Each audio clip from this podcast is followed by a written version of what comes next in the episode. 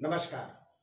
पूरी दुनिया में उत्तर और दक्षिण के बीच श्रेष्ठता को लेकर एक द्वंद्व की बात की जाती है। दुनिया के नक्शे में देखें तो अमेरिका, कनाडा व रूस सहित पूरा यूरोप, जापान, दक्षिण कोरिया, ताइवान, ऑस्ट्रेलिया व न्यूजीलैंड जैसे अमीर देश, यहाँ तक कि चीन भी उत्तर की श्रेष्ठता का झंडा थामे नज़र आते हैं। दूसरी ओर लैटिन अमेरिका और एशियाई देशों के समाज दक्षिणी प्रभाव को उत्कृष्ट मानते रहे हैं। मानवीय रंग से जुड़ी संवेदनाएँ भी इस संघर्ष में अपनी भूमिकाएँ निभाती हैं। आदिकाल से चला आ रहा यह द्वंद्व भारतीय उपमहाद्वीपीय समाज में भी नज़र आता है। एक प्रवासी के तौर पर उत्तर से दक्षिण या दक्षिण से उत्तर की ओर आते जाते हुए इन समुदायों के बीच श्रेष्ठता को लेकर होती बहसों से हम सभी दो चार होते ही रहते हैं। द्वंद्व के स्वरूप और जटिलताओं को समझने के लिए आज हमारे साथ हैं ह्यूमन टाइम्स की संपादक मुक्ता गुप्ता। यहाँ यह बताना बेहद ज़रूरी है कि उत्तर भारत के आगरा शहर में पली बड़ी मुक्ता पिछले करीब पंद्रह साल से दक्षिण भारत के मैसूर शहर में रह रही हैं। एक और रोचक बात यह भी है कि उनके पिता देश के नामी पत्रकार ब्रज खंडेलवाल की जन्म और कर्म भूमि जहाँ आगरा रही है वहीं उनकी माँ पद्मिनी अय्यर का रिश्ता केरल के पालघाट शहर से है। मुक्ता मीडियावासी डॉट नेट में आपका स्वागत है। थैंक यू जैसे कि दुनिया को इस तरफ़ रखते थे दुनिया में जो भी कुछ हो रहा है, चाहे वो अमेरिका में हो, चाहे फ्रांस में हो, चाहे यूके में हो, ये राष्ट्रवाद का एक चल रहा है। भारत में भी पिछले पाँच छह साल से आप आप और हम देख ही रहे ईरानी दुनिया को अलग रखिए, भारत की बात करें तो साउथ में और नॉर्थ के जो इलाके हैं तो देशभक्ति को लेके या राष्ट्रवाद को लेके आपको कोई अंतर नज़र आता है? राष्ट्रवाद को लेके जो एक महत्वपूर्ण फ़र्क मुझे दिखाई देता है, वो ये है कि जो दक्षिण भारत का राष्ट्रवाद है, उसके रूट्स उसके ट्रेडिशन रिलीजन और सोशल स्ट्रक्चर और कल्चर पे बेस्ड है। जबकि जो नॉर्थ का राष्ट्रवाद है, वो पॉलिटिकल नेशनलिज्म है। तो ये ये बहुत बड़ा फ़र्क है दोनों राष्ट्रवाद के बीच में। और मैं ये कहना चाहूँगी कि इस वक्त जैसी देश की स्थिति है हमें एक कंस्ट्रक्टिव राष्ट्रवाद की बहुत ज़्यादा ज़रूरत है क्योंकि जब तक राष्ट्रवाद नहीं होगा तब तक एक ओवरऑल डेवलपमेंट लाना मुश्किल है। जब तक हमारे अंदर एक भारतीय होने की फीलिंग नहीं आएगी तो एक होलिस्टिक डेवलपमेंट होने की आ, होना मुश्किल हो जाता है अगर ये फीलिंग नहीं आएगी। तो नेशनलिज्म इज़ वेरी इंपॉर्टेंट और उसको हम कंस्ट्रक्टिव रखें उसको ज़्यादा भेदभाव और उसमें ज़्यादा डाइवर्सिटी ना ढूंढें। लेट अस ऑल बी हम सब पहले एक इंडियन है। तो मुझे ईस्ट वेस्ट नॉर्थ साउथ में कुछ फ़र्क नहीं दिखता। हम लोग सब बहुत ज़्यादा नेशनलिस्ट हैं इस वक्त तो तो डाइवर्सिटी की आप कह रहे हैं तो और अगर आप बीच में जाते हैं तो जातिवाद का भी एक मसला है। तो अगर बिहार का चुनाव हो रहा है तो बिहार के चुनाव में तो जातियाँ ही समीकरण बनाएँगी पॉलिटिकल और उसी के पक्ष में फैसला जाएगा। उसी तरह आपको उत्तर और दक्षिण के बीच में जातिवाद का मसला कितना कितना प्रभावी और अप्रभावी लगता है? जातिवाद तो एक हमारे देश में एक ऐसा ऐसा पॉइजन है कि वो आप कहीं भी चले जाइए, सब जगह है। और एक तरीके से ये एक ऐसी बुराई है जो इंडिया को जोड़ के रखता है। क्योंकि आप कहीं पे भी जाइए, जातिवाद तो भरा पड़ा हुआ है। तो ये समझ लीजिए, फेविकॉल का ग्लू की तरह हो गया है। और इवन साउथ में जातिवाद बहुत है, जैसे कि नॉर्थ में है। और जातिवाद तो सब जगह मुझे दिखाई देता है, ऐसा कुछ उसमें फ़र्क नहीं दिखता मुझे। और इसी इसी जातिवाद से थोड़ा और आगे अगर हम तो फिर अपराध से भी कहीं नहीं जुड़ता है। अगर अपराधों के प्रति दृष्टिकोण अगर हम देखें तो इसमें कोई अंतर नज़र आता है?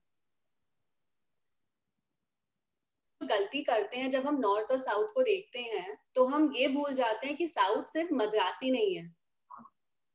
है ना? जैसे कि नॉर्थ में हमने सारे साउथ इंडियंस को हम बोल देते हैं मद्रासी। तो साउथ में आपका केरला भी है, आपका आंध्रा भी है, आपका तेलंगाना भी है, आपका कर्नाटका भी है, तमिलनाडु भी है।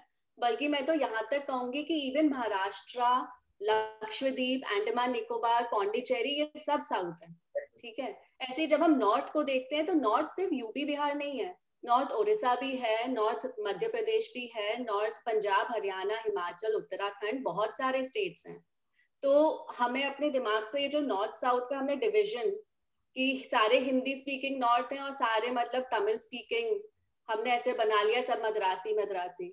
तो एक तो ये निकालना पड़ेगा। दूसरा आपने जहाँ क्राइम कास्ट रिलेटेड क्राइम की बात कही है तो क्राइम है बट यहाँ पे अब अगर आप क्राइम के स्टेटिस्टिक्स देखें तो यू विल बी सरप्राइज़ कि Kerala is number two in crime in the list of states अगर आप देखेंगे तो मेरा क्राइम के ऊपर ये है कि जहाँ भी रिसोर्सेज कम है और डेंसिटी ऑफ़ पॉपुलेशन ज़्यादा है तो वहाँ तो क्राइम होना लाजमी है। और जाति रिलेटेड क्राइम हाँ यहाँ पे मेरे ख्याल से जहाँ तक मैंने देखा है, इतना नहीं है। जितना में भी बट इसका एक बहुत इम्पोर्टेंट फैक्टर ये भी है कि जो मीडिया है, वो मीडिया बहुत ज़्यादा नॉर्थ सेंट्रिक है, जो नेशनल मीडिया है। तो वो कवर करता है तो सारे वो जो दिल्ली के आसपास हरियाणा, ये सब बहुत कवर करता है वहाँ पे caste related crimes but we hardly see any ऐसा नहीं है कि साउथ में कोई कास्ट रिलेटेड क्राइम ही नहीं हो रहा है। इनफैक्ट अगर मैं एक दो साल पहले मैसूर में ही जहाँ कर्नाटका में ही ऑनर किलिंग का भी केस आया था बट नेशनल मीडिया में उसकी कोई कोई ऐसी स्टोरी नहीं हुई। तो आई थिंक इस पे मीडिया का भी एक बहुत बड़ा रोल है कि वो हिंदी ऑडियंस और वो जो हिंदी हार्टलैंड है, उसको कवर करने में ज़्यादा अपना फोकस लगाता है।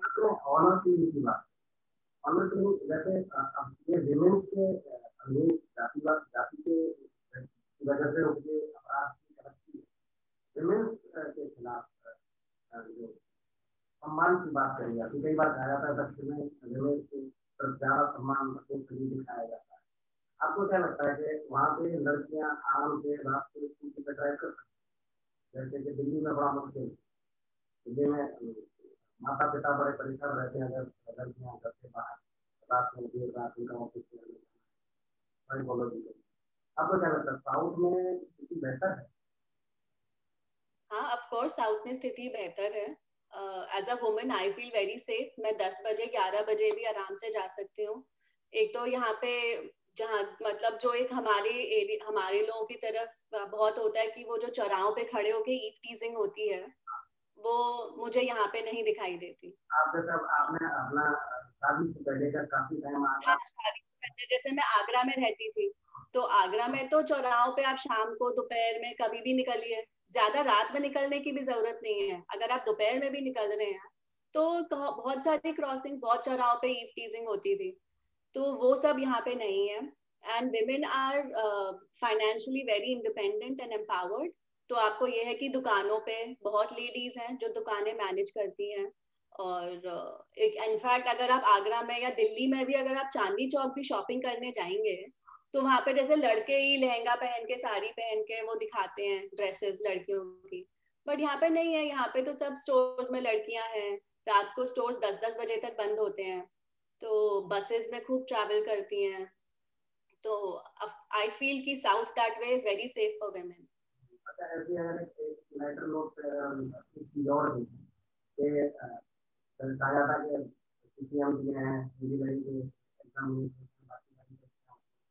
वहाँ पे साउथ के लोग काफ़ी बेहतर परफॉर्मेंस करते हैं। तो सामाजिक स्तर पे, जो तो रिज़ल्ट है रिज़ल्ट में कई सारे लेकिन सामाजिक स्तर पे देखें तो वहाँ के छात्र विद्यार्थी स्टूडेंट तो लड़के लड़कियाँ दोनों शामिल आपको वहाँ पे ज़्यादा पढ़ने लिखने वाले लड़के ज़्यादा पढ़ाकू होते हैं, या टैलेंट उनमें ज़्यादा होता है। आपको आपने दोनों तरह के, दोनों तरफ़ के लोगों को देखा। हमारे यहाँ भी आगरा में अलीगढ़ में, हाथरस में बड़ा ज़ोर रहता है हालाँकि अब थोड़ा कम हुआ।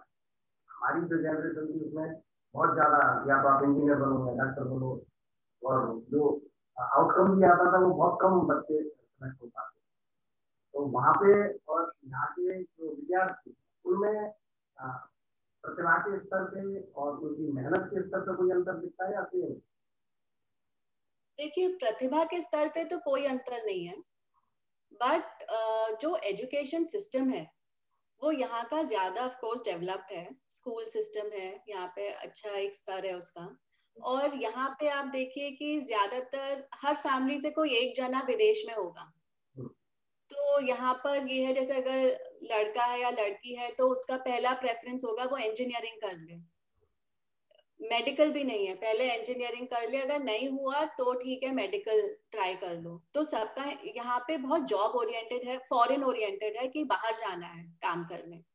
और नॉर्थ uh, में ये हुआ कि लिटरेसी देर से भी आई नॉर्थ में। जो एक सिस्टमिक um, वो होता है ना एजुकेशन का सिस्टम वो देर से आया। यहाँ पे काफ़ी तब तक हेड uh, स्टार्ट मिल चुका था साउथ को। तो प्रतिभा में तो कोई कमी नहीं है सब जगह बच्चे इक्वली प्रतिभाशाली हैं। बट ये है कि जो सोसाइटी की तरफ़ से पुश है वो यहाँ पे ज़्यादा है और यहाँ पे हर फैमिली चाहती है कि हमारा बच्चा पढ़ लिख के बाहर विदेश में उसको अच्छी नौकरी मिल जाए। दक्षिण के बारे में एक और जो बॉलीवुड में है। तो बॉलीवुड में जैसे राशि कोई कॉमेडियन का कोई कैरेक्टर होगा उसमें कोई राशि वो हम्म। हिंदी बोलेगा। तमिल और। केवल साउथ के नहीं पंजाबियों का भी सरदारों का भी दूसरी कई कम्युनिटीज है उनके लिए उन्होंने एक, पैरामीटर्स भी दिए हैं कि ये कैरेक्टर इस इस शक्ल में ही सामने आए और एक हमारे यहाँ बॉलीवुड में कल्ट क्लासिक मूवी मानी जाती है पड़ोस में जिसमें महमूद का पूरा पूरी पूरी फ़िल्म में एक कैरेक्टर है ये बॉलीवुड में जो एक कैरिकेचर ये कितना सही और कितना गलत है और इसमें परसेप्शन को जो डिवाइड है उसको समझने में जो लोगों को देर लगती है क्योंकि डिवाइड है भी कि नहीं है इसमें कितना असर डाला है? देखिए मैं इस माध्यम से सबको एक तो ये संदेश देना चाहती हूँ कि बॉलीवुड को सीरियसली ना लें। तो वो क्योंकि एक ड्रामा है थिएटर है इट इज़ फॉर एंटरटेनमेंट तो उनको हर चीज़ खींच के एग्जैजरेट करके थोड़ा दिखाना पड़ता है। तो जस्ट बिकॉज़ महमूद ने ऐसे किया तो ऐसे अब आपने बिल्कुल सही कहा जैसे पारसीज का। आप हिंदी पिक्चरों में देखिए पारसी का जो पोर्ट्रेल होता है उसको हमेशा ऐसे दिखाते हैं। फिर सरदारों का ऐसा कुछ नहीं है। सब जैसे हम लोग जैसे नॉर्थ में लोग हैं वैसे ही साउथ में लोग हैं। भाई सबकी बेसिक तो वो ही रहता है। फ़ूड क्लोथिंग शेल्टर तो जैसे जैसे हम लोग सारा वैसे ही। इम्पैक्ट हाँ इम्पैक्ट इम्पैक्ट है, इसलिए मैं कह रही हूँ कि उसको सीरियसली ना लें, उसको एंटरटेनमेंट की तरह ही लें। उसको ये नहीं है कि क्योंकि पड़ोसन में जैसे महमूद थे तो सब यहाँ पर ऐसे ही यू नो चुटिया बना के और लुंगी पहन के घूम रहे हैं। तो ऐसा कुछ नहीं।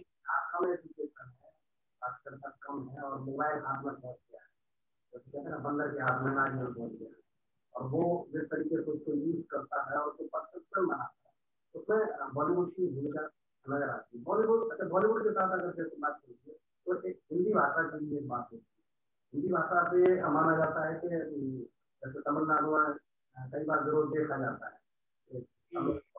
में देश का मुद्दा भी आ जाता है कि देश कैसा है, कौन प्रिमिटिव है, कौन प्राचीन काल से इसका तो हिंदी भाषा को लेके क्या अब, सबसे पहले हमने राष्ट्रवाद की बात करी राष्ट्रवाद भाषा जो है जोड़ने का काम करती है तो उस हिसाब से अगर हम देखें तो दक्षिण में क्या कोई बदलाव आया है? जिसे खासकर बीते पाँच छह साल और जैसा मैसूर में है तो मैसूर में और आगरा में क्या फ़र्क नज़र आता है? हिंदी भाषा के लोगों का आम आम लोगों का।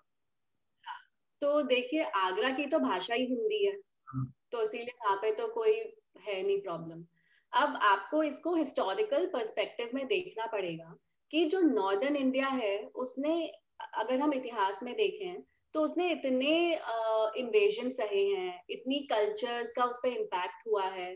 तो नॉर्दर्न इंडिया की जो कल्चर्स ना बिकम मोर एक्सेप्टिंग कि ठीक काफ़ी उधर मिक्सिंग भी हो चुकी है काफ़ी यू नो बहुत फ्लूडिटी है वहाँ की कल्चर में काफ़ी एडजस्टमेंट है। बट जैसे जैसे आप जो मैं कहती हूँ विंध्याज जो जो माउंटेन रेंजर्स के जैसे जैसे नीचे आएँगे तो वहाँ पे लोग अपनी कल्चर अपनी भाषा को लेके बहुत ज़्यादा पोजेसिव हैं और वो उसके साथ कुछ छेड़छाड़ उन्हें पसंद नहीं है। And I think we should respect it अब जहाँ तक आपने हिंदी की बात करी तो एक मैं बहुत ही इंटरेस्टिंग बताती हूँ कि अगर आप यहाँ पे भी किसी के साथ अंताक्षरी खेलें तो हिंदी गाने सबको आते हैं। चाहे उसका मीनिंग नहीं आता हो मतलब उनको समझ में नहीं आ रहा है पर गाने सबको आते हैं।